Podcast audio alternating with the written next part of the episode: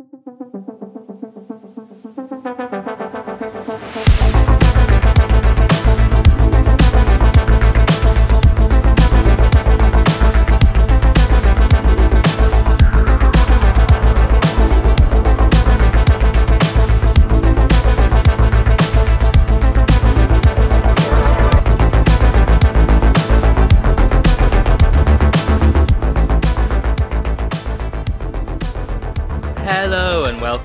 to Fishnets and Philosophy. This is your host, Mix Bell Morrigan, and once again we are embarking on a journey into the question why horror, where each week myself and a different guest try and unpack this fun and entertaining question.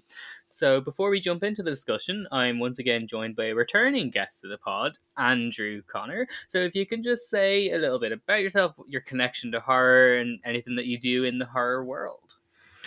Hey, hi, Bill. Thanks for having me again. Um, so, myself, I have host a podcast, um, Road to Knowhere, which is a kind of sci-fi comic book and horror movie podcast. We discuss a, a separate movie for each kind of main topic, and we've just recently started a, a new a new kind of subsection of the podcast, uh, Direct to Knowhere, in which we get a guest on to pick a favourite director and discuss three movies from that director of the which are their three favourites is the kind of basic way to describe it. nice.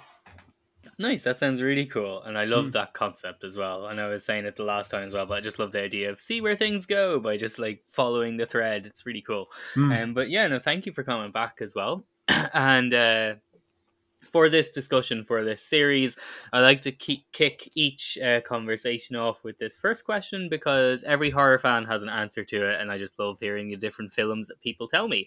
So, for yourself, uh, what was the first horror film that you remember watching, and then a spin off from that? Because sometimes these answers are different. What's the horror film that made you a fan of the genre? so the first one I remember watching is maybe more horror adjacent.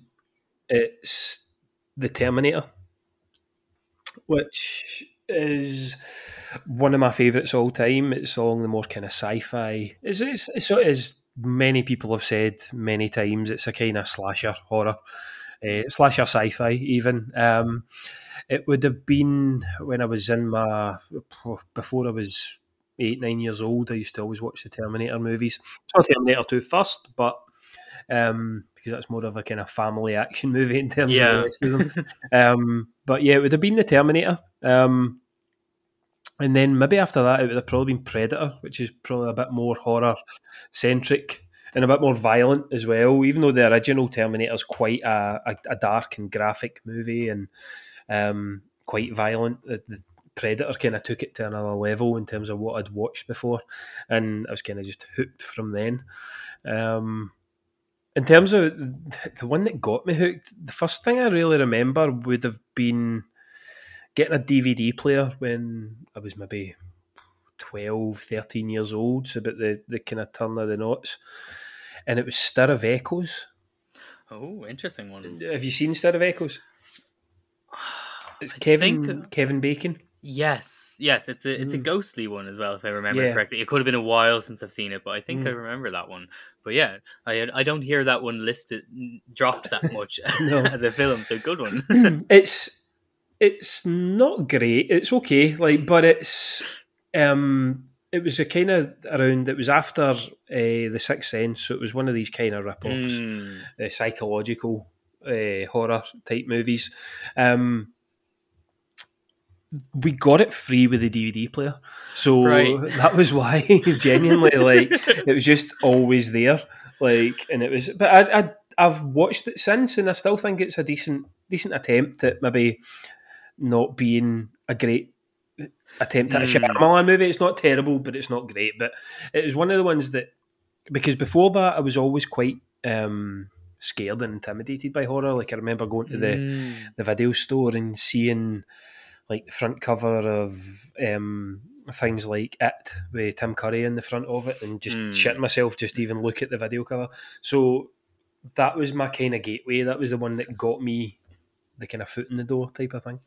No, I love that, and I love like you know the emphasis on like you know for like horror like you had almost like a a trepidatious entry into horror because I Hmm. said things would scare you initially and i think that it's so fascinating the way that everyone lands in horror being a fan of it. Some people had like a parental figure or a sibling that was like their guiding hand kind of going you you, you kind of don't have a choice. I'm introducing you to horror. And you're, you're gonna like it or not. Hmm. or it's the case where it's like an active rebellion.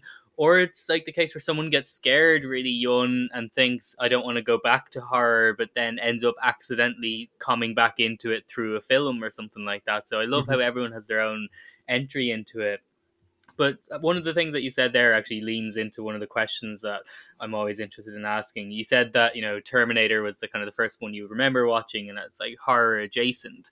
So for yourself, when it comes to like watching like films and horror films specifically, like do you have like kind of personal kind of criteria or like hard lines in the sand that on one side it's horror, on another it's not, or for you is it more kind of like fluid and flux dependent on the film? I think it's very fluid. It's very individual. Um, for me, something like Pan's Labyrinth, I would say, would be a horror movie Mm-hmm. um, because the imagery in it is very horrific. There's a lot of um, grim violence set around the kind of Franco era Spain, and Mm.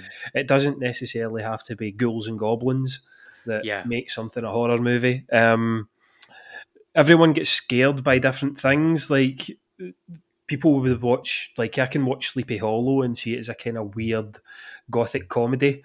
But Mm. someone else might watch that and see it as being really terrifying and really horrific. So I don't have a personal criteria. Like, um, Mm. I mean, you could watch, for example, um, Coraline. Coraline's fucking terrifying, really scary. Like, it's a, a proper disturbing. uncanny valley vibes. It's Yeah. very just. yeah, and you can watch, you can see things, and it'd be like, even if you see a trailer for something, eventually you don't find particularly scary. Mm. at that time and point in time, like um, I think one of the ones that I can think of is Lights Out. That um, really kind of basic horror movie when it was made into a, a kind of ninety minute feature, but when it was a short Mm. movie, it was really good.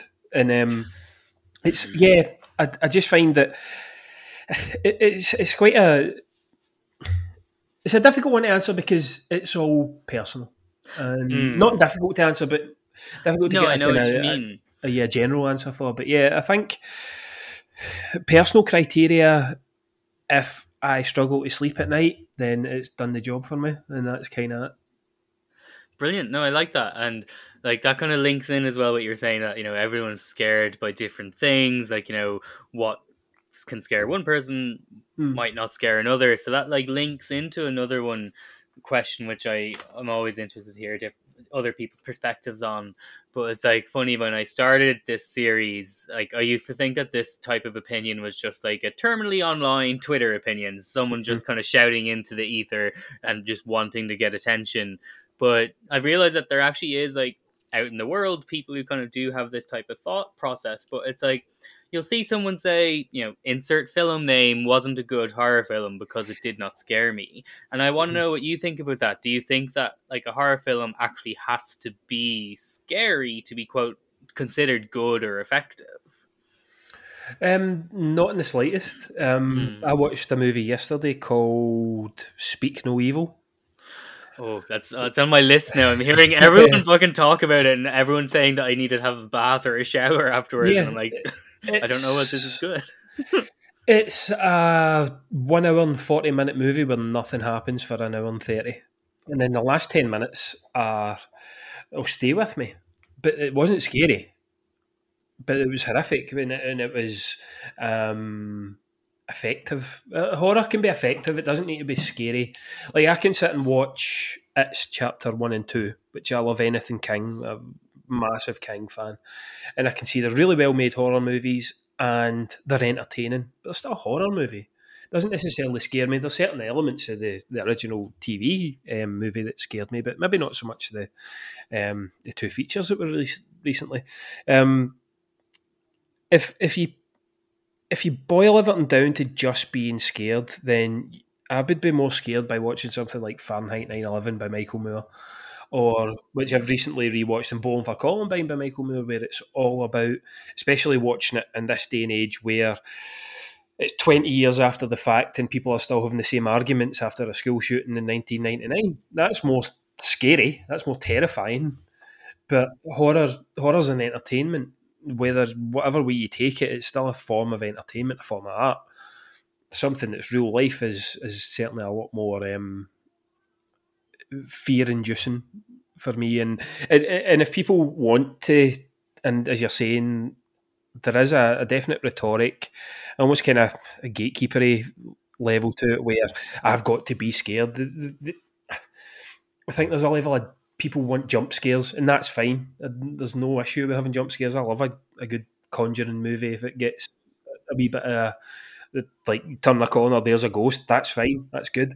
But to to kind of centralize it and um, dilute it down to just being able to be scared by horror, and I think it's quite reductive and wrong. I say wrong when I'm trying to make it. Wrong is the wrong word. but, no, um, I know exactly what you mean. Like as you said, it is reductive. It kind of mm. limits it, and like if, as you say, if you like, if that like kind of hard line in the sand criteria is, it needs to be like scary to me to be considered good. Well, then that like is basically deleting so many like you know t- different films that mm-hmm. are also horror films. Like if you know, if the horror genre is the buffet and like you know you're only interested in something that's gonna only scare you, that's only like a very small section, and you're yeah. kind of saying the rest of the films aren't good because they don't do the same thing, and it's like that's just boring. Yeah, exactly. Like I watched The Exorcist, and it's a great movie, but it doesn't scare me mm-hmm. because it's slightly dated, but it's it, it's never kind of worried me at all in terms of scaring. The Shining is fantastic, unsettling but not scary. Something like um, Funny Games. Funny Games is a horror movie. Mm-hmm. Have you ever seen Funny Funny Games? I've heard of it. I'm not sure it's, if I've actually seen it. It's fucking grim, but it's it's a horror movie, but it's not scary. Mm-hmm. And the Purge. But then you go to the Purge. The Purge is a horror movie, but it's entertaining. Yeah, it's different different levels of. It's what you think is horrific. It doesn't matter whether you get scared by it or not. I just think yeah, it can be quite. Um, the horror community can be really open and really closed all at once. Mm, that oh, that, like that sums it up so perfectly. Like it's so interesting. Like uh, like on one side, it's almost like a yin and yang situation. Like mm. the horror community has been like one of the most open and receptive and inclusive communities I found with so many brilliant kind of just interesting people. But then on the flip side, there are also like really kind of blinkers on, narrow minded, almost gatekeepy type attitudes. And it's like, I find it so weird that like these two things almost coexist. like, yeah. And I'm just like, it is bizarre. But um, yeah, but uh, my opinion, them is kind of like fuck them. That's their opinion. Like they, they, want to have their narrow-minded and, and short-sighted opinion that The Conjuring isn't a good movie. Conjuring's a really good movie. It's maybe not scary to everyone. It's well made. James Wan um, is a good director and he makes certain types of horror movies that don't appeal to everyone. They, these are the ones that want if something isn't Cannibal Holocaust, it's not mm. worth watching. I mean, you've seen that with certain. Um, uh, like a, a, viral kind of video that went, "Oh, you need to watch Cannibal Holocaust. That's extreme. Extreme." You talk to uh, Zoe Rose Smith, she'll show you what fucking extreme movies are. Cannibal Holocaust doesn't even come a touch the surface. Like, like people say, found footage isn't horror. Found footage is horror. Found footage is genuinely one of the things that scares me most because it's really weird and uncanny and and uh, real. Um, especially the kind of earlier efforts with paranormal activity. And it, it, the level of gatekeeping is yeah, I, I can kind of ignore it, but then I get really annoyed by it at the same time, and it, it, that's just yeah. It's it's hard not to get like sucked into it, mm. like you know, in like you know, wanting to kind of like call people out on their bullshit and stuff like that. Um, and like you know, at the end of the day, people are entitled to their opinions, mm-hmm. even if their opinions are dog shit and wrong. Yeah, but, like yeah. they're entitled to them. But um, but yeah, it's like I think that gatekeepingness. It also like I this is one of the questions that I ask as well for because I'm always interested what other people think. But you know, mm-hmm. there is this type of like subset of horror fan who has this attitude of they don't make good horror movies anymore, and Mm. like just you know. But I think it comes definitely comes from this like nostalgia boners like kind of place that they're Yeah. just like if it's not an 80s horror movie it isn't good Yeah. and i i just don't understand that mindset i find it so limiting and it's just yes i could understand to a point studio horror might be a bit like repetitive and not like that you're not getting many new things in big studio horrors but independent horror is doing so many fascinating things Mhm. like so yeah i just want to know what you think where do you think that kind of attitude stems from that whole kind of like there isn't good horror these days It's again kind of similar to what we just discussed. It's snobbery. Mm. It's this weird thing where if something isn't Leatherface or isn't um, The Exorcist or isn't Freddy and things like that, people just don't want to accept new iterations of anything. Like um, studio horror can be hit or miss, but I think genuinely, especially people like James Wan and Leigh Whannell and Mm. Blumhouse, Blumhouse is still a studio, no matter how much the Yeah. budget is, still a studio horror movie yeah still doing good things with it. Like you got the Invisible Man remake, which was fantastic. Mm. You got um, Upgrade, is again Leigh Whannell, um, which is more the kind of the sci-fi aspect of it. Um, Possessor from Brandon Cronenberg. I don't know if that Mm. was uh, studio or independent, but certainly interesting. Um, and then one of my favourites of the past couple of years, Malignant. Now Yeah. James Wan, James Wan has made Warner Brothers lots of money and he had Mhm. made them a ton of money before they gave him Aquaman. Yeah. And they gave him Aquaman and he made a billion dollars. So he basically turned around and said, Right, well, I want to make Malignant. And if he didn't do the studio side of that, then he wouldn't have got to make Malignant. And I think Yeah. I fucking love Malignant. I think it is absolutely Mhm, yep. shit. like nonsense. Whether it's a good movie or not, I don't know. But it is utterly batshit. Set in Seattle with a giallo background and duality and whatever, without giving anything Yeah. away. But with studio side of that, if he hadn't been a studio man, he wouldn't have got to make that level of horror Yeah. movie. He wouldn't have got to see that. And and Malignant's been very hard miss. Like us guys like um, Mike for the Evolution of Horror is not a big fan of it. Um, but then Mm. other uh, people like um, I, don't- I don't know Commode's kind of take on it because he's a big horror man. But there's there's generally like a a, a passion for that level of uh, studio horror that maybe you wouldn't Mm. have got when Malig- if Malignant hadn't came out. There would maybe a, I can understand when you're looking at things like the Annabelle franchise, and the Conjuring franchise. Yeah. Um, I liked the first Conjuring movie. I thought it was fantastic. Really good ghost story. Mhm, yeah And I liked Annabelle Creation. Um, and actually, initially, the first time I watched Annabelle Comes Home, I really liked because it felt a bit like a kind of Goosebumps style movie. Mm. I watched it again and it was really boring. Um, and then you've also got the countless paranormal activities. You get the countless Mm. insidious style of things. But as you're saying, there's been great um, indie horror like um, like Speak No Evil, which we spoke about earlier on. I watched one um, Glorified recently, um, which is a kind of um, what's his name? What's his face? Uh, it's uh, I think a blank. um, J. Jonah Jameson for Spider Man. Wait, oh, Eh, do you mean um? Is it Glorious? Is that the Glory Hole one, or. I think yeah, the glory hole one. Yeah, yeah, glorious. What did I say? I love that. It was brilliant, though, wasn't it? It was Like, so it was good and fantastic. completely not what I was expecting either. Lovecraft, Lovecraft style horror. Like we've had that Color Out Mm. of Space. We've had Mandy. You get- you get- if you're willing to open your eyes up to things, then there is plenty there for you to see. Um, Yeah. If you're willing, if you're not willing to accept that, if you just want to see, I like Freddy, Jason, Michael cutting things up as much as the next guy. Like, but Yeah. if you don't, if, if that's all you want to see, then there's plenty of them as well. like there is a 2018 Halloween which I really love. There's Halloween Yep. Kills which is absolute dog shit. there was, um, a, a, I mean, I think there's issues with uh, the rights to Jason and Freddy now that are stopping any sort of Mm, uh, yeah. remakes get made with that, but. Keep Michael Bay's hands off it anyway, so that's fine. But even then, like the, the, the Friday the Thirteenth remake, which I think told the first movie in the opening credits. Mm. I didn't actually mind the Friday the Thirteenth movie. I didn't think the remake it wasn't terrible. I'm not a massive fan of the originals. I think they're kind of bland rip-offs of what it came before. Yeah, they're kind of cookie cutter. It's almost Aye. each film is almost the same. Like Exactly.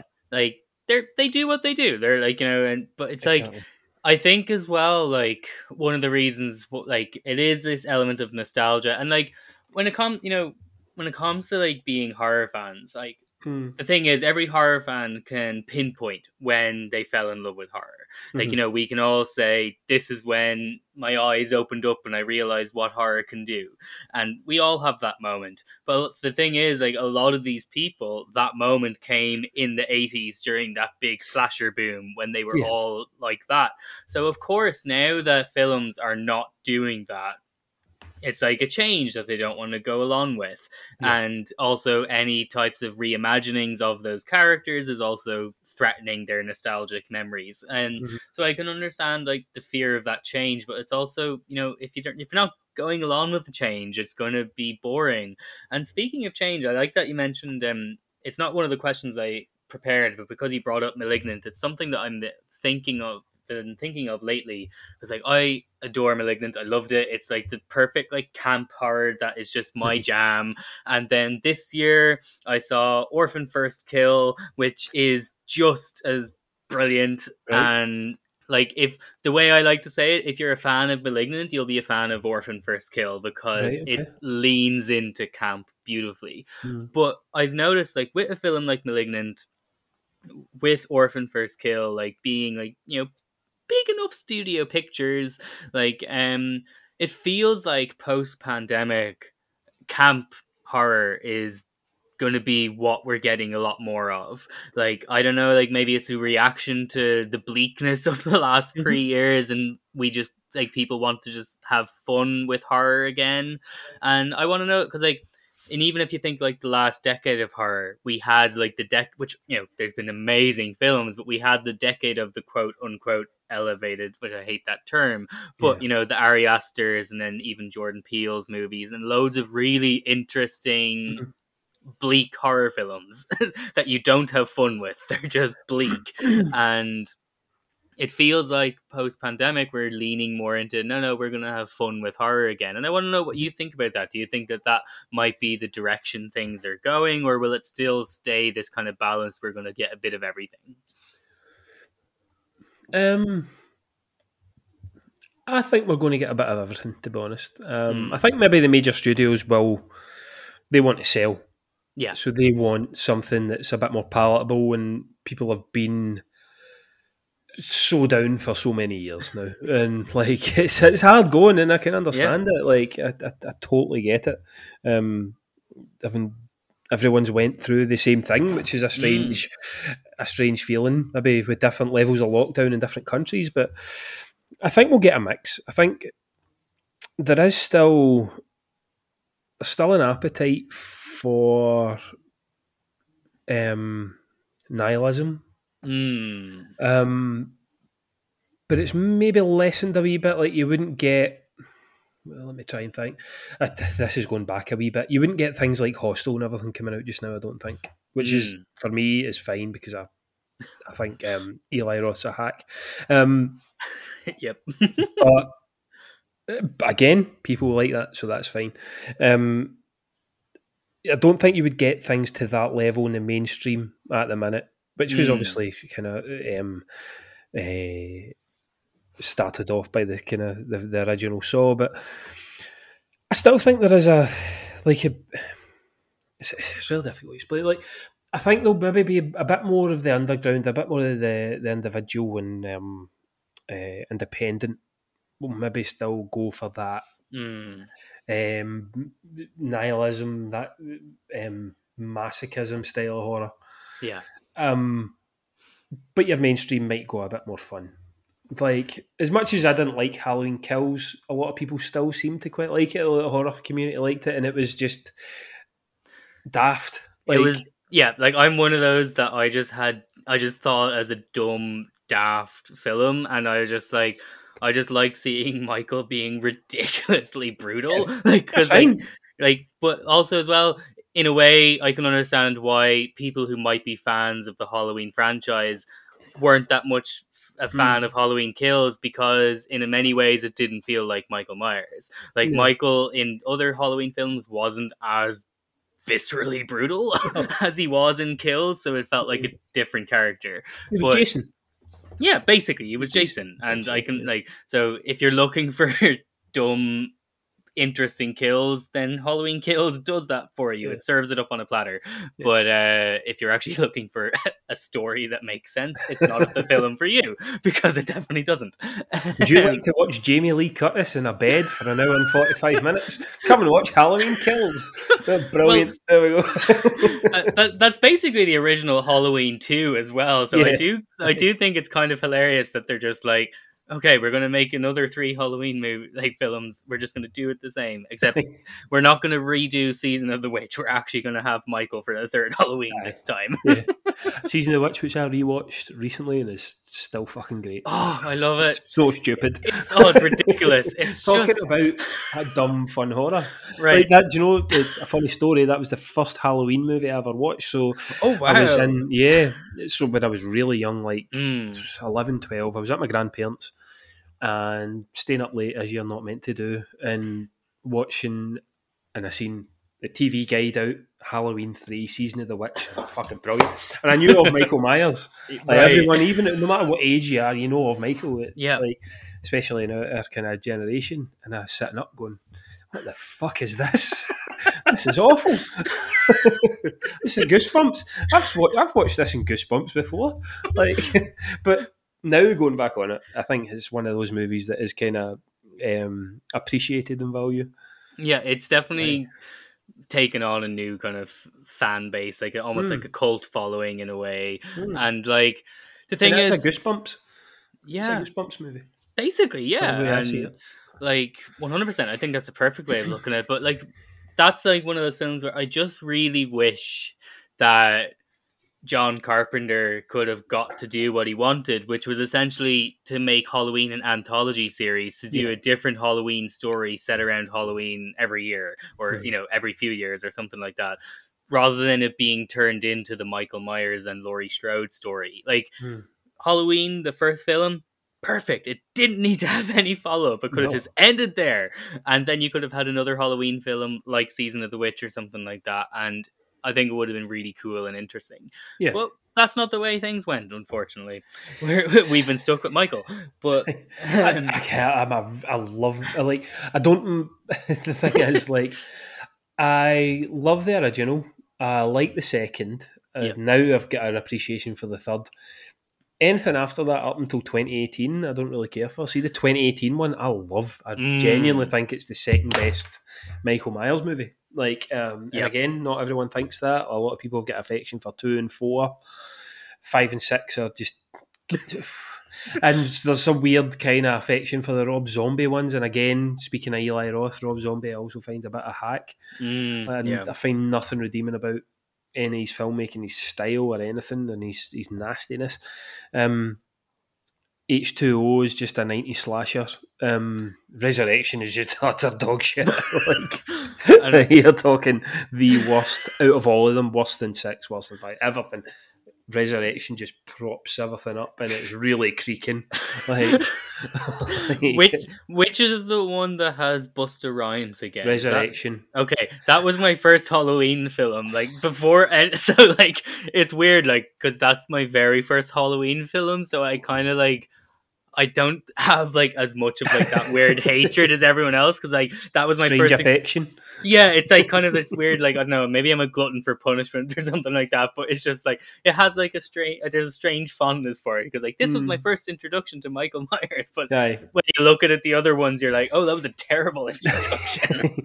Happy Halloween, motherfucker, as he says as he boots him through a flaming door. Well, Brilliant. Banks is you not? already dead, I think, and oh, uh, uh, it's a reality TV show, and oh, it's and Terrible they and- Jamie Lee Curtis in the five first five minutes. oh, yeah, yep. yeah. it's it's it's it's a thing that's for sure. But what, but what I liked about 2018 one, and we're going on about gatekeeping, and I think there might have been actually a Um, I'm going to be gatekeeping earlier on. I think there maybe be a bit of a reaction to it in the 2018 one when they took out the whole sister thing.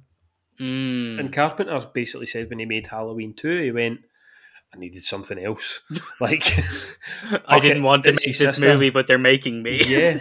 And what I loved about 2018 one was they took that out and it made it Mm. about a woman who was go, basically PTSD. yeah. Um, Michael doesn't care about her. Yeah. He does not give a shit about her. Like these are Michael movies, not Laurie movies, because he does not have any interest in her. And Kills is flawed. Kills for me was bad. Like it was the whole evil dies tonight thing, and it was too like the opening scene. I thought was great. Yeah. Breaks out, kills the famine, things like that. But after that, it just went downhill. They've at least tried to take it away from. I'm coming after my family, and I'm also a ghost or whatever the fuck it was in number six. Like, uh, yeah it's yeah it's one of those bizarre franchises and like just like i'm very much enjoying following mike Muncer along on the patreon as he watches them for the, like watches all these films um but yeah no it's just like kind of circling back to the you know just maybe it's the gatekeepingness and the way kind of like people have their attitudes around horror films and what you know did what you should watch, what you shouldn't watch, stuff like Hmm. that. This is like something that I think every horror fan kind of almost has this kind of question. They kind of go back and forth on it, and I never know where to plant my flag. But for Mhm. yourself, I want to know how you feel about censorship. Like, do you think that there are lines that you know can't be crossed when it comes to what's represented or portrayed, or do you kind of more land on the side of art as art, and you know we shouldn't dictate what art can be or do? Um, it's it's. it depends on what line you want to take it. Like, do you Mm. want to take it down a, a, a mainstream line, or do you want to take it down just a general line? Like, are you talking indie films? Are you talking the kind of in between films where it's Netflix? Or are you talking about mainstream? You're going to get people like you'll get auteurs like Von Trier will make something Mm. um, really controversial, which isn't going to get massive wide release in a Cineworld. I don't want. I don't, I don't think anyone would be too palatable to that either. No one is. Mm. They'll maybe see something like, um, and I can't remember when Antichrist was released, maybe two thousand and eight. And I don't know how wide the release was, Hmm. but if Antichrist was marketed as a mainstream horror movie and people went in and watched that, maybe that's a point where you can think about not censorship, but um, better advertising. Maybe, but I'm, I, that's me being theoretical. yeah. I don't think there should be anything. I, like I think getting into it, it's really difficult because again, when I was talking earlier on about documentaries, Mm. if you, you're making a documentary about September 11th, you want to show it because it's horrific. You won't want people. You don't want to censor people from seeing the brutality and the and the, the, the, the Mhm. horror of that day. You also have again Michael Moore, and I keep coming back to him randomly for some reason tonight. but he's my favourite documentarian. I think he's one of the he's the best around Mm. um, making Columbine and he's showing images for the CCTV of Columbine and people getting shot. That, that's should people be kind of mollycoddled for that? Should they be babied? No, you get Yeah. the chance to watch it. If you don't want to watch it, don't watch it. And I'm very similar to. uh, I I feel kind of the same in terms of horror movies. Like, I think they have a purpose and a what's the um, what's the word I'm looking for where it's up to them to do it. So you can edit this out. Uh, like their intention or eh, not um, uh, but it, it should be up to them to do it. So I should do this because it's my vision Oh, or eh, I kind of oh, I'm taking a total blank. Uh, my it's up to me to do it. It's my responsibility. Right, Mm. so start again. so, so I think there's a there's a responsibility in horror in terms of uh, pushing boundaries and pushing Mm. censorship, um, because no matter the subject matter, we always want to be able to maybe maybe not feel grim or maybe not feel grotesque, but feel challenged. Mm, yeah, no, I think that's a good point, and I like how kind of you preface like you know about like it comes back to the way things are marketed and stuff like that. You know, Mhm. like I think that's like a really good argument for like which is something that I strongly believe is that I think we should have proper like trigger warnings before Mm. like films and stuff like that. So I don't think it's the case that anyone should say you're not allowed to make this film. But I do think there should be warnings put up in front, like you know, blank black ta- title cards with white Yeah. lettering that literally says, you know, trigger content warning. This film contains X, Y, you know, lists what it, it's going to depict, and therefore it's up to the viewer to make that decision if they wish to engage with it or not. Mm-hmm. Because I like, because I think like it feels very like almost like babying well like you said mollycoddling. If it's like Mhm. this case of like there's like this governmental state body or something like that is that's literally making a decision of we don't think anyone should be allowed to watch this. And it's Mhm. like well you're making a decision as to what adults are able to engage with. Like i can understand making a decision of applying a rating and saying this film is too mature for someone who's 14 that's fine but saying an adult who's able to make decisions and vote and do all the other things adults do isn't allowed to watch this movie because it's too problematic and it's like how can you dictate that like Mhm. that's where i'd kind of draw the line and like one of one of the other things when it comes to censorship is like if you allow censorship in some sense then it opens up like a pro you know very dangerous almost like slippery slope in a way because if you say you know we're going to censor this film that ends up like going up escalating to what's happening in parts of america where books are being banned or Mhm. they bring in laws that say you're not allowed to say the word gay that's censorship Yeah. you know which is fascism so yeah i kind of think at the end of the day we need to kind of take a hard line and say yeah there are some things that i personally don't want to see that doesn't mean it shouldn't be in the world I, Yeah. Like that tends to be my approach yeah Yeah, I mean, we've watched the. I mean, the states is a really weird one um, because they have the the only thing that stops anyone from seeing a movie is NC seventeen. Mhm. R rating. You can be whatever age. If you're an adult, you can go in. But in Mm. the UK, you have 12, 15, 18. Uh, But I also think it's nonsense because, like, what a 15 year old can't see an 18. They've Yeah. seen worse on Sky News in terms of bombings and Mm. all sorts. Um, and there's a there's a weird thing now with we're in a, a strange period when this is getting recorded. Yeah. Like, um, in terms of the UK, and there's a lot of. I want to be. I want to be, I want to be delicate and um, quite uh, soft-footed here. The people who during lockdown were talking about free speech and we're talking about anti-vaccinations and we're Mhm. talking about why we can't do this, that, and the next thing during lockdown and why it's a, a, a an infringement on our human rights.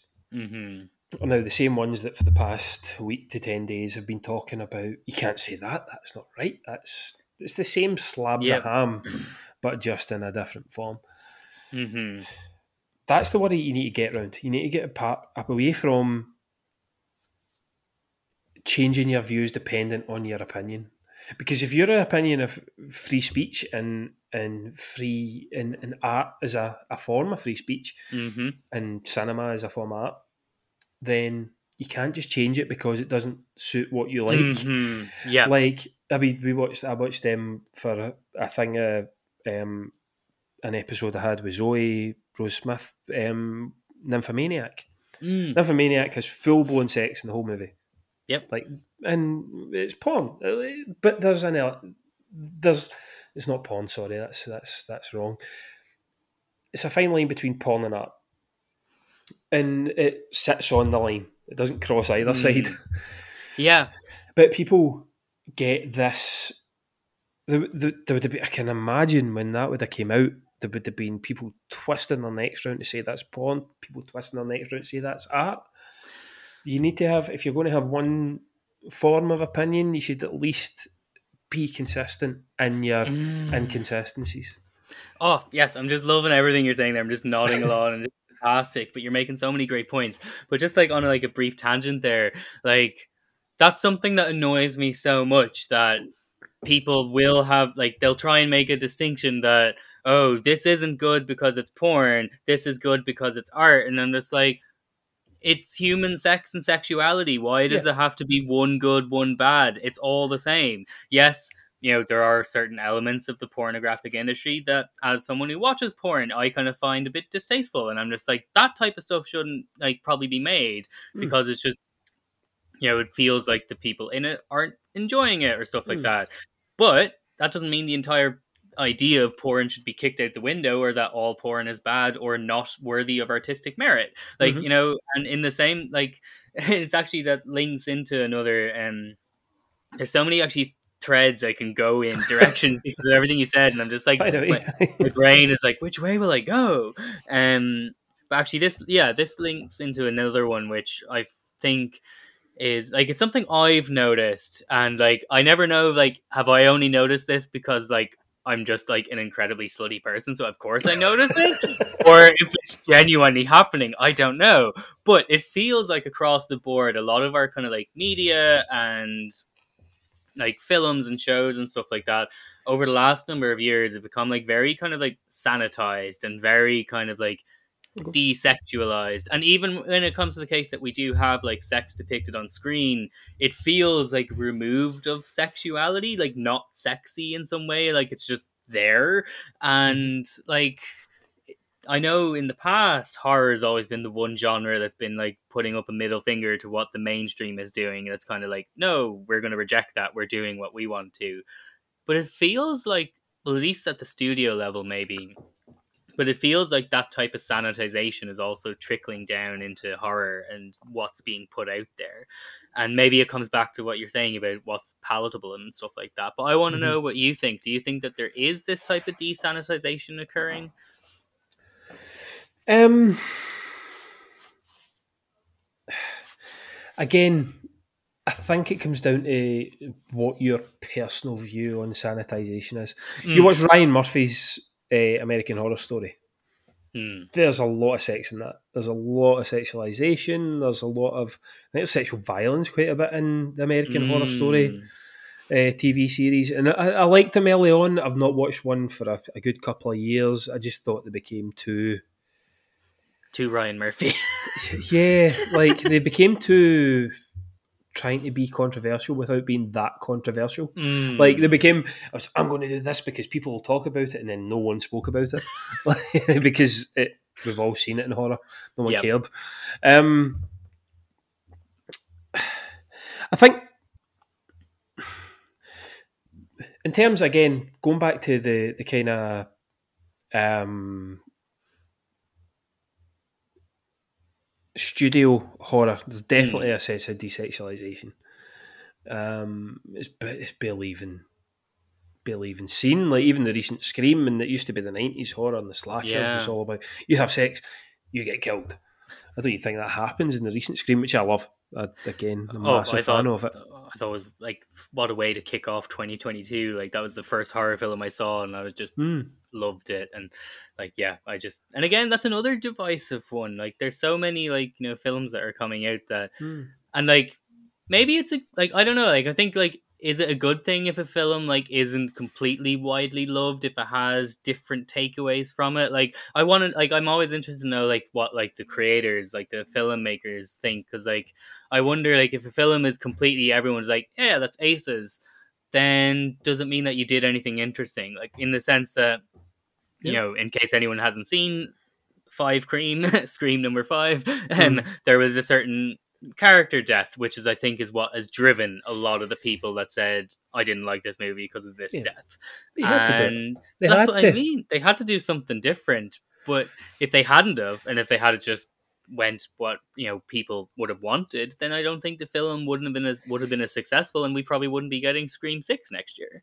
there was a backlash about it again because of, and I can't remember the character's name. It was the sister, the, Yeah. the brother and sister. There was a lot of backlash about her, and and, and they also mentioned it was uh, it was uh, Rian Johnson's Scream Eight and things like that. They were talking about Stab Mm. Eight or something, Yeah. taking the piss out. Obviously, Star Wars fans.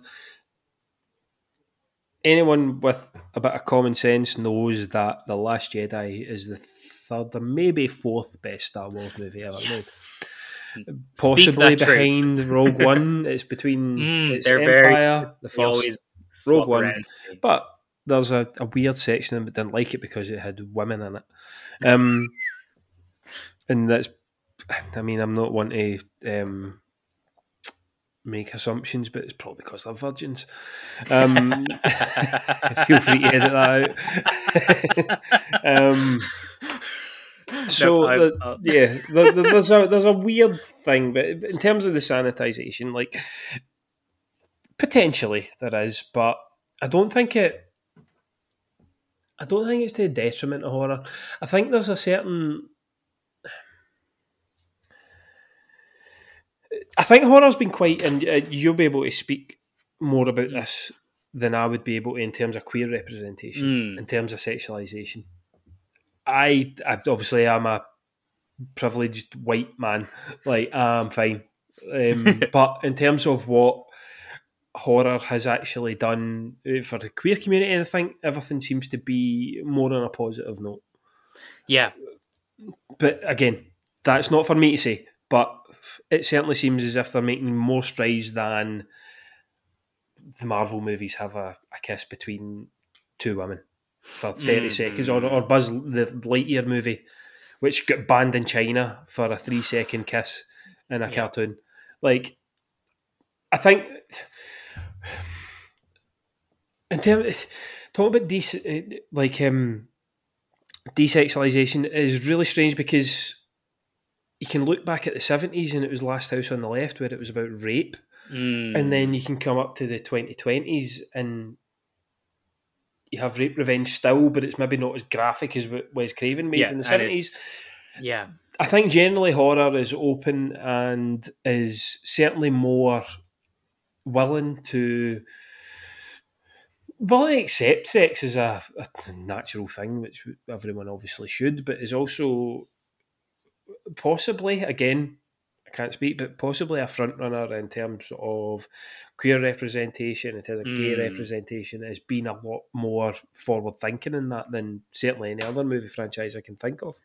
One hundred percent, and definitely like um like I'm still waiting for you know because I feel like even with the queer representation we're getting in horror films these days, Mhm. like we're not getting villains or problematic characters. I'm just like you know it's it's only kind of like nice people and Right. cookie cutter versions and i'm just like Mhm. no i want to see realistic i, I want to see queer villains that are like openly queer rather than queer coded like back in the Hays code era i want to see actual screaming queers that are villains on screen um Okay. but like we so i think we are going to get there and there it's happening in indie films the fantastic death drop gorgeous which i just sing the praises of every time because i think it's just brilliant um, but it's very much a Mhm. small budget indie film but to your point yes i do think the horror genre as a whole is making more strides in doing things and challenging what people are expecting to see and it's good to see that and i think Mhm.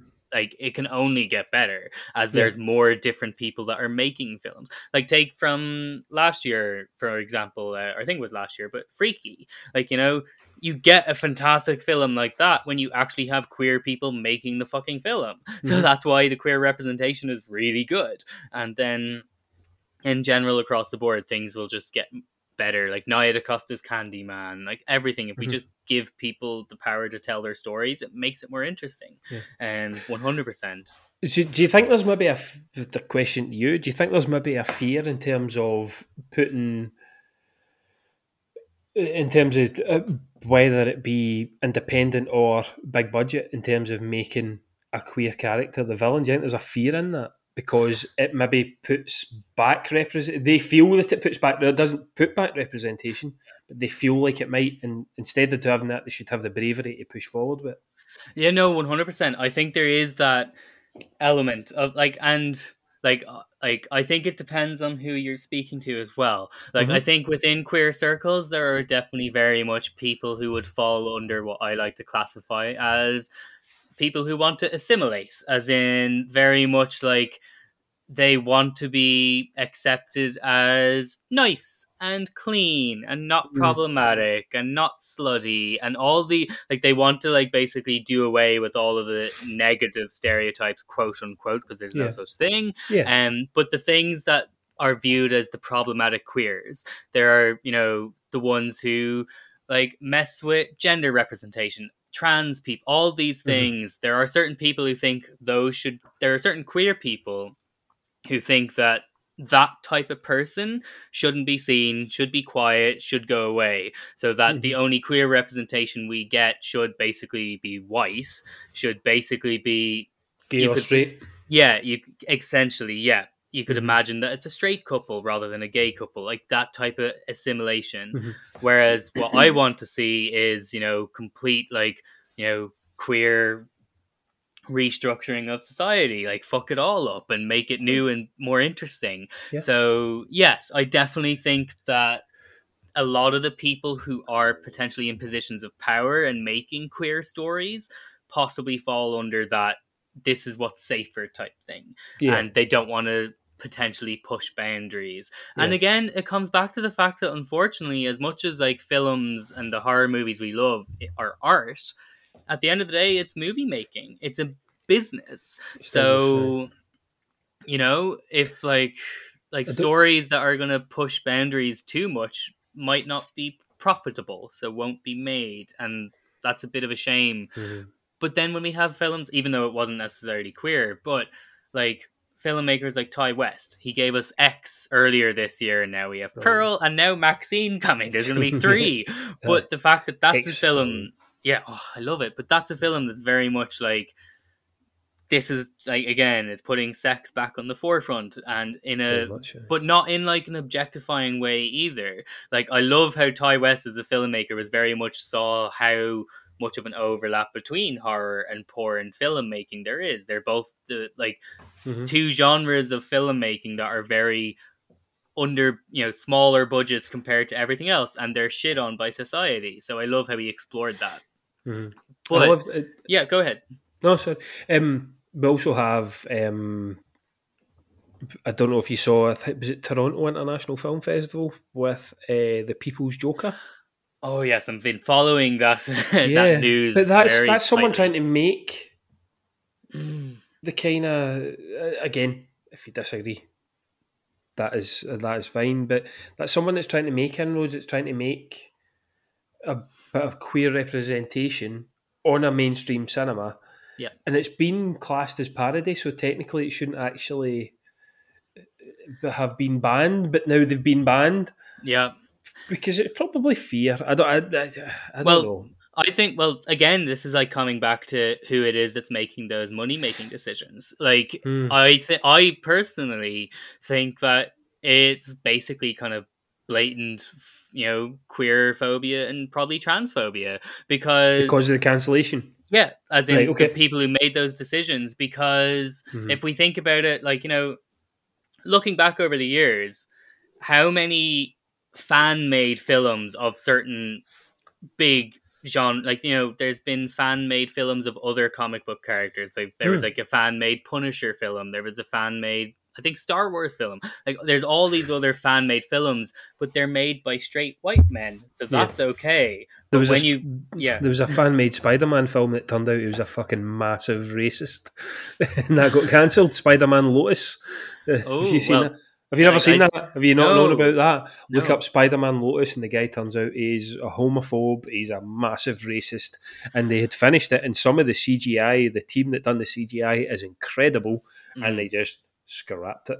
well that's a good thing then because at least like of course, yeah, yeah but like i didn't hear about that but no but i think even i saw um yesterday a headline that apparently there's like a fan made you know the last of us video game there's a fan made film from france or something like that which Right, okay. is like being like you know celebrated and it's not being banned so i just part of me like maybe it's just like the like you know the angry queer in me, but like you know, part of me thinks that the People's Joker being pulled and cancelled is kind of like it's either it is transphobic or it's a misunderst it's a fear of how people re- will react mm-hmm. to it which I, to me they're kind of almost the same but yeah. like i mean yeah i worry about apparently there's a, a representation about batman being um, and I don't know if it's either if this is the thing though with queer representation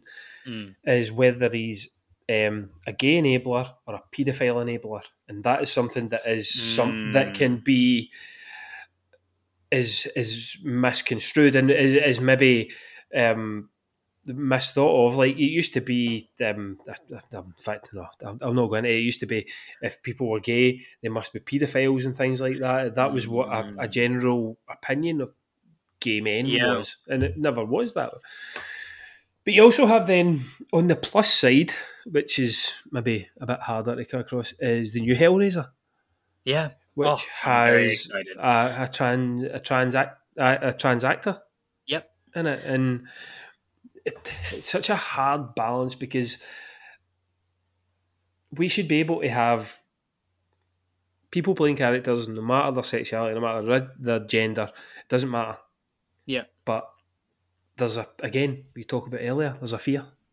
Yeah, that's what it is, and um, like like kind of coming hilariously like i just like, like bringing this up but like yeah like when it comes to representation we should be able to have whatever type of representation we want once it's not like you know like problematic like just realistic people mm. so as in like so when it comes to like say queer characters characters that just happen to be queer but it's not the reason that they're on screen. It just happens to be a part of their backstory. Yeah. And but that's not the reason that the film's been made. Like that's what i want. Whether they're heroic villains doesn't matter. And that's why i'm bringing in circling back to Halloween Kills, Halloween Kills as one of my favorite, like Big John and Little John. That is perfect queer representation because they are just hilarious characters, mm-hmm. and also they just both get killed by Michael, which to me is a, horrifically as well. Which to me just shows that Michael Myers is an equal opportunity killer. He doesn't care if you're gay, straight, black, white. He's going to kill you. You're in his way. You're um, in his house. Yeah, exactly. Fuck you. So, so, so in also, some way, again, Scream this year. Scream yeah. this year with um, again, I keep saying the sister. Yeah, she was gay, but exactly. it was never. Oh my god, I'm gay, and I need to try and tell someone. Mm. It was she was sitting on the couch and she turned around to the girl sitting next to her and yep. started making out or something like that. I think it was along those lines and scream. But it was just that was who she was. It didn't matter. Yeah, it exactly. was an acceptance. And acceptance is the wrong word because we simple it is. It. Yeah, exactly. Yeah, one hundred percent. Um, but actually, kind of circling back to one of the things that you know, because I'm loving. No, no, don't apologize. I love these. Rants are my baby. I love ranting. Um, but also tangents are my favorite thing. Um, but no, there was just one brief thing that you touched on earlier, which I loved the point you made, and I want to kind of circle back to it. But mm-hmm. it was that thing about people should be consistent in their opinions. Mm-hmm. I loved that point, and I was just nodding along because it was so perfect and brilliant. Um, but it links back to like another thing that which is like I think something that a lot of horror fans have to try and tackle, but mm-hmm. is the whole art versus artist thing. Like, right. um, you know, can you have separation? Is it like dependent on the like the person? Blah blah blah.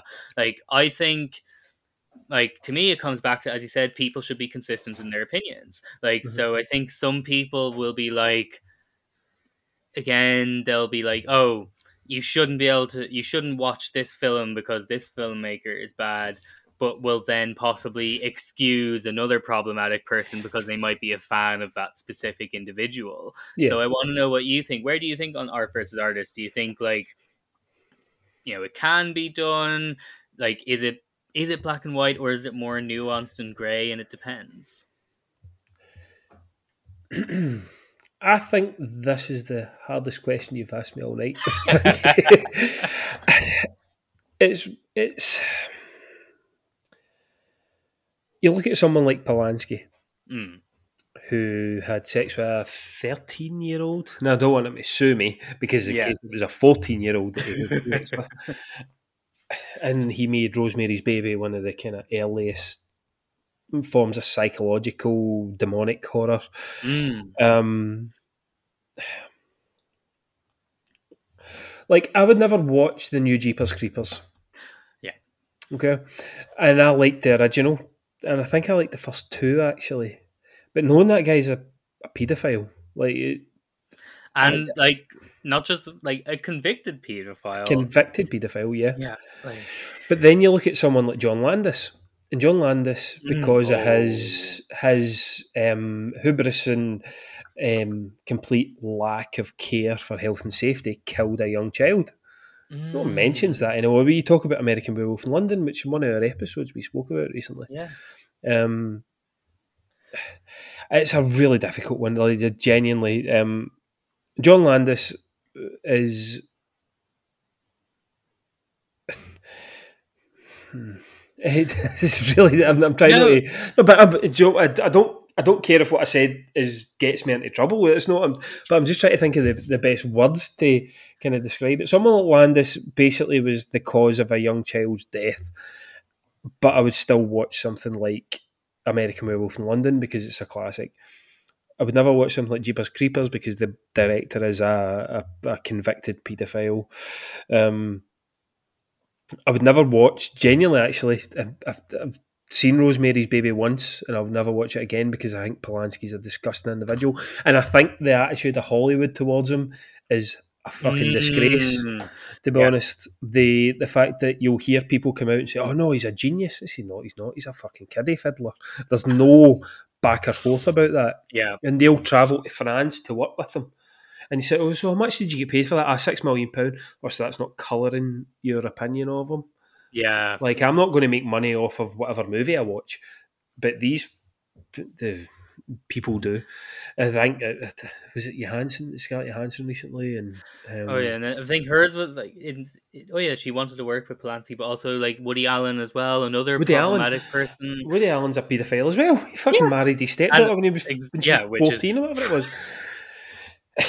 So- It's it's such a difficult one, um, and uh, when you when you when you sent me the question, I was sitting trying to think about it, and I've still not got the answer for it. yeah, no, and like I think um, I don't think there can be a black and white stance, and I think no, because it like because it's like if you're like as in but that's like coming back to what that point you made about people should be consistent in their opinions like i think if someone has the opinion that you can't separate art and artist across the board then they Mm. need to be consistent with that and back that up so for example if someone's like you should never engage with any films made by problematic filmmakers. Like if that's what their stance is that's fine. Like someone can have their own personal Mhm. boundaries and stance but that needs to be consistent and you need to back it up. So if we're if we're taking that stance take harvey weinstein. Completely problematic terrible piece of shit but his like Phil like his companies that he eh, like owned or was executive producer like he was an executive producer or his companies made basically almost every mainstream horror film Yeah. from like the 90s and 2000s so you'd have to basically go that entire glut of films that came out the scream franchise all these films Yeah. can never be watched again because in some level harvey weinstein was involved and that's where Yeah. it becomes tricky like Tarantino. yeah and like Tarantino and Tarantino's been, which is this is again one of my difficult things. I love Tarantino. Like I Mm. think in terms of a, a filmmaker, I think he's fantastic, and I think one of his top three was made was his last movie, Once Upon a Time in Hollywood. I think it's a masterpiece. mm, I absolutely love it. But he's never really seemed to accept the Weinstein stuff.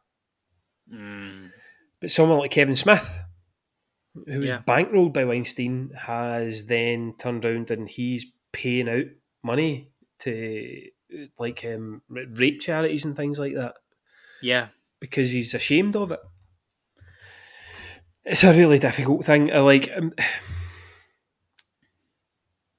I'm, I could possibly sound like a hypocrite with my my um, answer because I would watch Tarantino. I wouldn't watch Polanski. I- oh God, that's that sounds worse because Tarantino's never been to the level of someone like Polanski. He's he's associated with Weinstein. Yeah. It's getting in a grey area. No, I know, and I, I think it comes back to it like like we said, and I, I, I you know I think we'll get to the point where it's almost like talking. So like I don't think there's a concrete answer, Mhm. um, and that's it at the end of the day. I think everyone has their own personal boundaries, and those are fine. Once you're not trying to tell someone what they should or shouldn't do with their own time, like Yeah. You know, as in, I wouldn't won't watch any of the Jeepers Creepers films because Victor Salva is a piece of shit, and I also don't think those films like should be on any stream. I don't think they should No. be easily accessible. No, like you know, I think like they shouldn't be something that people could easily watch. Like you know, just that's in a, across the board. That's my personal opinions on it. Would I possibly maybe side eye someone who's like a you know big Jeepers Creepers Victor Salva fan? creeper tattoo Yeah, right on his chest. yeah. Possibly, and I'd probably be Like- like, you know, I probably would be wary and wouldn't spend time with that person. But Hmm. they're still entitled to do that. That's their opinion, you know. So, like, I think that's really what it is at the end of the day. And for me as well, there's a huge difference between engaging with the piece of art as a piece of art and Hmm. commercially supporting a problematic individual. And I think that's where, like, it's easy to kind of determine where someone's stance is coming from. That's my issue with the Salva ones because the new one that's coming out, Yep. he apparently is not going to make any money off of. But how many people don't know about the Jeepers Creepers franchise? So Yeah. when they see that, they might not even know about his background. So then they go back and they pay two pound on Amazon Prime. Mm-hmm. Hundred thousand people, a million people pay two pound on Amazon Prime to rent Jeepers Creepers or Jeepers Creepers Two or Jeepers Yeah. Creepers the shit, really shit one. In fact, two was shit as well. But like, that's the that this is the that's the issue. Like it's and again, it would be kind of similar. to I would never pay money for. I've only ever seen Rosemary's Baby at Polanski, and I would never Yeah. do it again. And it was my main issue actually with Once Upon a Time in Hollywood that I thought it would maybe um, um, romanticize Polanski because obviously it was about the. It doesn't. It does. It keeps him out enough. Right. Um, but it uh, fairy. It gives a fairy tale ending for. Um, God, what's her name? Taking a total blank. Oh, um, Sharon Tate. Sharon Tate. Gives a fairy tale ending for. And I think that was. This is why I'm a bit more accepting of that because I think that was Tarantino's main aim Mm-hmm. was to give the fairy tale because it was in a fairy tale period. It was Django Unchained. It was uh, the fairy tale period. Uh, um, uh, Glorious Bastards. Well, yeah. yeah. Um, and I think he was just in a kind of fairy tale period. That's why I'm willing to give him a wee bit more of a, a bit more of a berth, a wide berth than than if it had been Roman was all right. It was Yeah. more about Sharon because the whole movie's about Sharon and um, Brad Pitt. And Yeah. Leo's Leo's great in it, but um, Brad Pitt's character's kind of he's also a dick in it as well. But anyway, but it's mostly it's like the only time you see Sharon Tate in it is she is romanticised and she's angelic uh, throughout the whole thing, Mhm. um, and which is why I give him a wee bit more of a wee bit more leeway with Once Upon a Time. But yeah, that's like kind of really what it comes back to. I think linking back to what we were saying with censorship and everything that really is filmmakers' intent. So that can help determine whether you're going to engage with a film or not, and also what your takeaway from a film is. Like sometimes, if you're watching a film, like for me anyway, it's pretty clear when I can tell that even though the imagery on screen is very like shocking or graphic or visceral, I can tell it's coming from a perspective of this person like has a strong message they want to portray and this is why they're doing it versus that type of almost like edge lord style Yeah. i'm just doing this because i can shock you like you know and that's not like that's not saying one is better than the other it's just you know it comes back to Mm. down to, you can tell when it what a filmmaker's intentions are and i'm probably more likely to engage with the type of filmmaker that is aware of the impact of what imagery is on screen and they're telling a point versus this is just here because it can be you know at the end of the day everyone like engages with films in their own way and mm. nobody can tell someone what someone else should watch i think that's what it comes back to whether it's like censorship and even art versus art like you know yes i'll probably not want to spend time with people who are very vocal supporters of problematic filmmakers or problematic actors just because I don't want that negative energy in my life. But I'm not tell them they can't support them. I'm just like, yeah, you do you, but keep that away from me. Yeah. That's my stance. But and I think it's like a nice to kind of we're coming up to the almost like hour 20 minute mm. mark now. It's been a nice, enjoyable conversation. Thank you. To close us off, this is always the like last kind of like uh, question, question and a half I like to wrap up with for yourself like when it comes to like horror films like what are your personal like comfort horror films? Like if you've had like a, or it doesn't even have to be specifically horror but like when if you've had like a shit day or a shit week which films do you turn to? Because you know you'll have a good time with them. And then just as like a last kind of closing out one uh what are your feelings for the future of horror? Like do you think we're going to continue getting more progressive and interesting or do you feel like we'll be as you said earlier, maybe a swing back to that type of nihilism.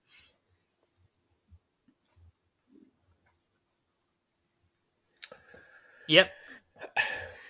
I'll start with the comfort one so it gives me time to think about the other one. um, mm. In terms of comfort movies, for me, anything Stephen King. Um, I can watch all his, love his books. Um, I loved the the Outsider TV series. It's chapter one and two. I really liked it. I know a lot of people didn't mm. have a lot of mm. time for chapter two, um, but I thought it got the book great. Apart from missing out Maturin the turtle, which I would have really liked, the weird space turtle that vomited up the world. um, you can tell Stephen King was in his coke phase in the eighties during that. um, anything by King, like 1408, Doctor Sleep, The Shining, um, maybe even mm. yeah something like 28 Days Later, actually, like you know British horror style. Um, Danny Boyle says it's not a zombie movie. Danny Boyle's talking shit. Um, I'm sure he also mm. says Sunshine isn't a version of Event Horizon. It is. Like, like I like Danny Boyle, but come on, man. Um, mm. if we're going away from Such horror, my ultimate comfort movie is Terminator Two. Uh, yeah, it's the best sequel that's ever been made. Mm. Um, the only one that comes close is Aliens. Um, it is a weird mixture of a kind of kids family movie with action. it's such a it's such a yeah a divergence from the first Terminator movie, and it's it's just flawless. There's nothing even the better version for me is the um, mm. the director's cut, which includes more humanity for the Terminator and John John Connor. Um, trying to make him hmm. learn how to be human, which is never, which is always doomed, which is quite heartbreaking. And it is always doomed to fail, but yeah, he does his best to make this thing his friend essentially. And for me, it is it's the perfect sequel. It's the perfect movie, and it's the one I would. I mean, I could I watch it. I still do watch it three or four times a year at least. and I love it. And I've had a few cans. I watch like, it a couple yeah, more times. I love how we all have like regardless of genre, we all have those certain films that either we're personally nostalgic for it, or there's like specific reasons, like maybe like attachments to it we have, but we turn to certain films because we just like. I, I love like even though it's such an oxymoron mm. of a statement, comfort horror, but like it's like it is this thing that it's almost like because you've watched the film so many times, you know what to expect. You're gonna have a safe time with it. Like, and I think like mm. you know, I know for a lot of people, when it come came to when we were people were in lockdowns and stuff like that people turned to the things that they were familiar with because everything mm. else was so fucking unpredictable it was like i'm going to rewatch something that i know and love because i know i'm going to know and love it again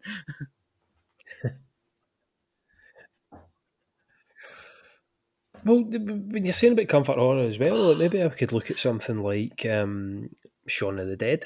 Like that's fantastic. That's uh, and that is a Oh, comedy yeah, horror and that perfectly so. It into horror balances both later the tones movie goes on. Um, yeah, it's brilliant, and it's it's fucking Yes. incredible. Or um, looking Yeah. at the cabin in the woods, like that's a comfort movie. I could sit and watch Yeah, that every exactly. day of the Yeah, week. exactly. Joss Whedon's a dick, but we'll get back into that again. Um, Yes, or one I actually watched today. It's um, brilliant. Tucker it's one of my Dale favorites. I Evil. recommend it to everyone because it's just What a fucking movie! because like it's so good. It It is. balances horror Oh. and comedy. It's also Just- like you know it it is deliciously beautifully violent, Aye. but it also it So subverts violent. those kind of like exploitation, you know, expectations of that genre. It's like it's completely beautiful portrayal of like warm comforting masculinity rather than anything toxic it's oh i just love everything about it it's just the perfect film it's, it's so good Mm. yeah Aye, like it was. Um, it's Alan Tudyk who was. Uh, I, I, you know, I get the characters' names. I can never remember them, but I can't remember Yeah. the guy who's his brother. Just, but he's so good in it. like Alan Tudyk's great, but this guy is also. it's, it's just fantastic and it's funny, but it's also Yeah. really violent. It- it's a really right nice. it's like it's, it, it's it's a really nice movie. like and it Like, shouldn't be but it say, but and it's just really nice. like actually just movie. like mini little Yeah. like tangent thread but just because like on the topic of like british horror and it's like a british horror that also was very for me reminiscent of tucker and dale but have you seen cannibals and carpet fitters Oh, I watched it on Amazon Prime, like UK Prime, No, I've not heard Ireland, like. Ireland UK is the same Prime, um, so I think it's still there. But I would encourage looking it up because it to me it was very reminiscent of like the Tucker and Dale vibes. But it's like again, it's like a film that's like has comments Hmm. on where you know how people have like idea like classist ideas of like because like they're both carpet fitters they're like working class and stuff like that so a lot of mainstream films would shit on people like that but they're actually the heroes of this and it's just yeah it's oh it's so funny Hmm. it's so good Aye. no it's on my list because i love musicals have you I seen don't know why i haven't watched it yet, it's scottish as well yep Aye. Scottish music, Scottish zombie musical. What else do you need to? A guy Oh. um, who that kind of got me into the podcasting game. Uh, Chris oh nice um, does a football based podcast, and his Okay. he's good, or his sister's good friends with the director. I think. Um, and it's really good. It's really good fun, and it's quite wholesome again as well. Apart from um, can't remember the actor's name, but he played Dennis Pennis, and he was in.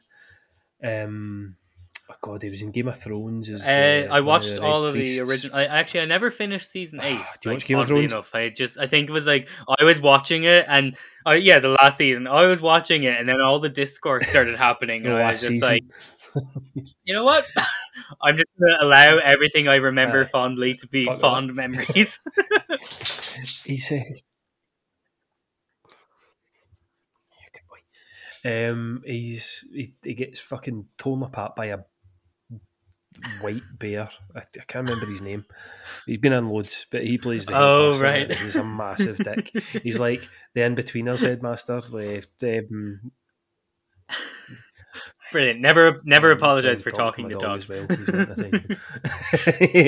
yeah,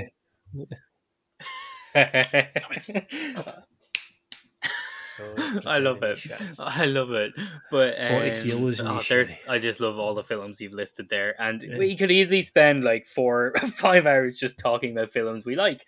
Um, but I don't know if there'd be that much interest in that type of podcast episode. Maybe there is somewhere, but right now. What do you like to watch? Oh, I like The Orphanage. just What do you like to watch? Well, I like. Rec. Would you like to maybe watch? Well, I like to. Um, Just dying. Yeah. yeah, exactly. But as as that kind of last question, then, um, White noise. What are your feelings for the future of horror? Like, are you hopeful, slightly pessimistic? What What are your general feelings? Yeah. Genuinely, I'm kind of in between, to be honest. Um, I think there is room for. Mhm. There's room for um, studio horror. There's room for indie horror. It just depends who they want to. It depends who they want. Who the people. Yes. When it comes down to it, depends who the people that finance it want to give the voice to. Like, I was Mm. surprised watching X this year that Ti West got a big Yeah. budget and a big release. It was quite a quite a, a broad release. exactly, and I'm just like which it was made a, me respect A twenty four as a distributor because they were just like, no, Um, we like your vision. We're going to put money behind it, and Mm, it worked. yeah. hmm And I'm I'm not the biggest A24 guy. Like I thought The Witch was fine. I thought The Lighthouse was awful. Yeah, both Ari Aster Um, ones, so Hereditary and was Midsummer. Midsommar A twenty four. A24. Mm. Uh, I loved Hereditary. Midsommar was okay, like, but but fair enough. But they give them broad scope and they give them broad um, release. Yes. and and also having the balls to give him Pearl on top of that. Like it's it's really dependent. I mean, you also get 35 Mhm. movies for Netflix in October, and two of them will be good. Like it's, am I optimistic Yeah. or pessimistic? Um, in between. Uh, like it's Yeah. the same with everything. Like Yeah, I, same. I, am a big um, MCU fan. I, I like my superhero movies. I've got plenty of superheroes tattooed on my body. Um, and I'm kind of willing to let whatever whatever movie maker is Mm. coming on board. Like I would prefer the Russos to make the Kang Dynasty and Secret Wars, but that's not going to happen. So I'm willing to take on board whoever is going to uh, come on that journey, and as long as they're able to get some form of their own vision on, then I'm fine with that. Yes. Plus, exactly. James Speaking of comfort things, anything Flanagan, give them Flanagan, like just because it very like because of the fact that he know like he knows and loves Stephen King. So everything Flanagan does feels like it's King in a way. So yeah, but in a different Hmm. right. Yes, I, I, I just don't understand people who are good like was "There was Midnight Mass?" monologues, but those monologues were like beautiful poetry. How is there anything bad about it? Like Jesus, yeah. Anyway, that's another rant we could go on, but. I think that's yeah. I think I think that's uh, a I think that's spoiler special. to have because like I think it's like if you're like anything, if you're too hopeful, too optimistic, you're possibly more likely to have those hopes kind of shit on. If you're only pessimistic, then yes, you could be pleasantly surprised, but only being pessimistic sounds a little bit like depressing and boring. So yeah, being somewhere in the middle where you're just like whatever comes my way, I'm open to it. Yeah, Oh, same. I'll be there.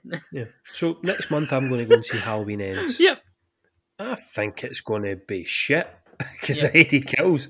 But exactly. I'm still going to sit and go and see it. It doesn't matter. Like it, I'm, I'm, I'm Exactly, between. if there's things that are good, and that's great. why I like. That's why shit. I, why I'm doing this series. That's what I love move on. about us as horror fans. We'll turn out and support horror, whether it's going to be shit, whether it's going to be brilliant and fantastic. It doesn't matter. We're going to turn out and see horror anyway because that's what horror fans do, and that's like why I love this little community. But yeah, no, that's a nice message of Exactly. like not full out optimism, but not pessimism either. A nice in between, middle of the road way to close things out. So before I let you go, where can people find you on the socials and support your podcast? Aye.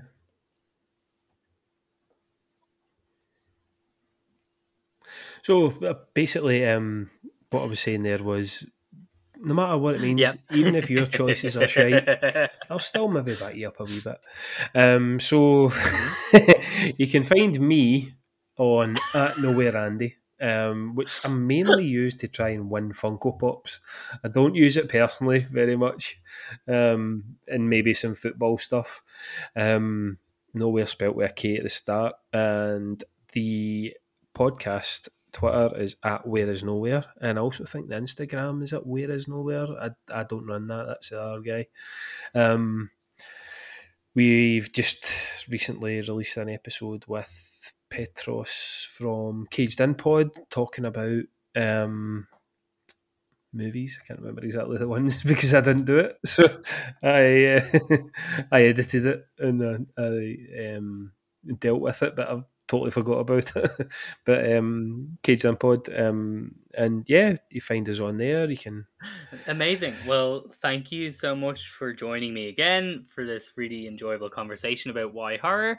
And to my listeners, keep your eyes and ears peeled for future episodes in this series. So yeah, you can stop the recording there, and thank you.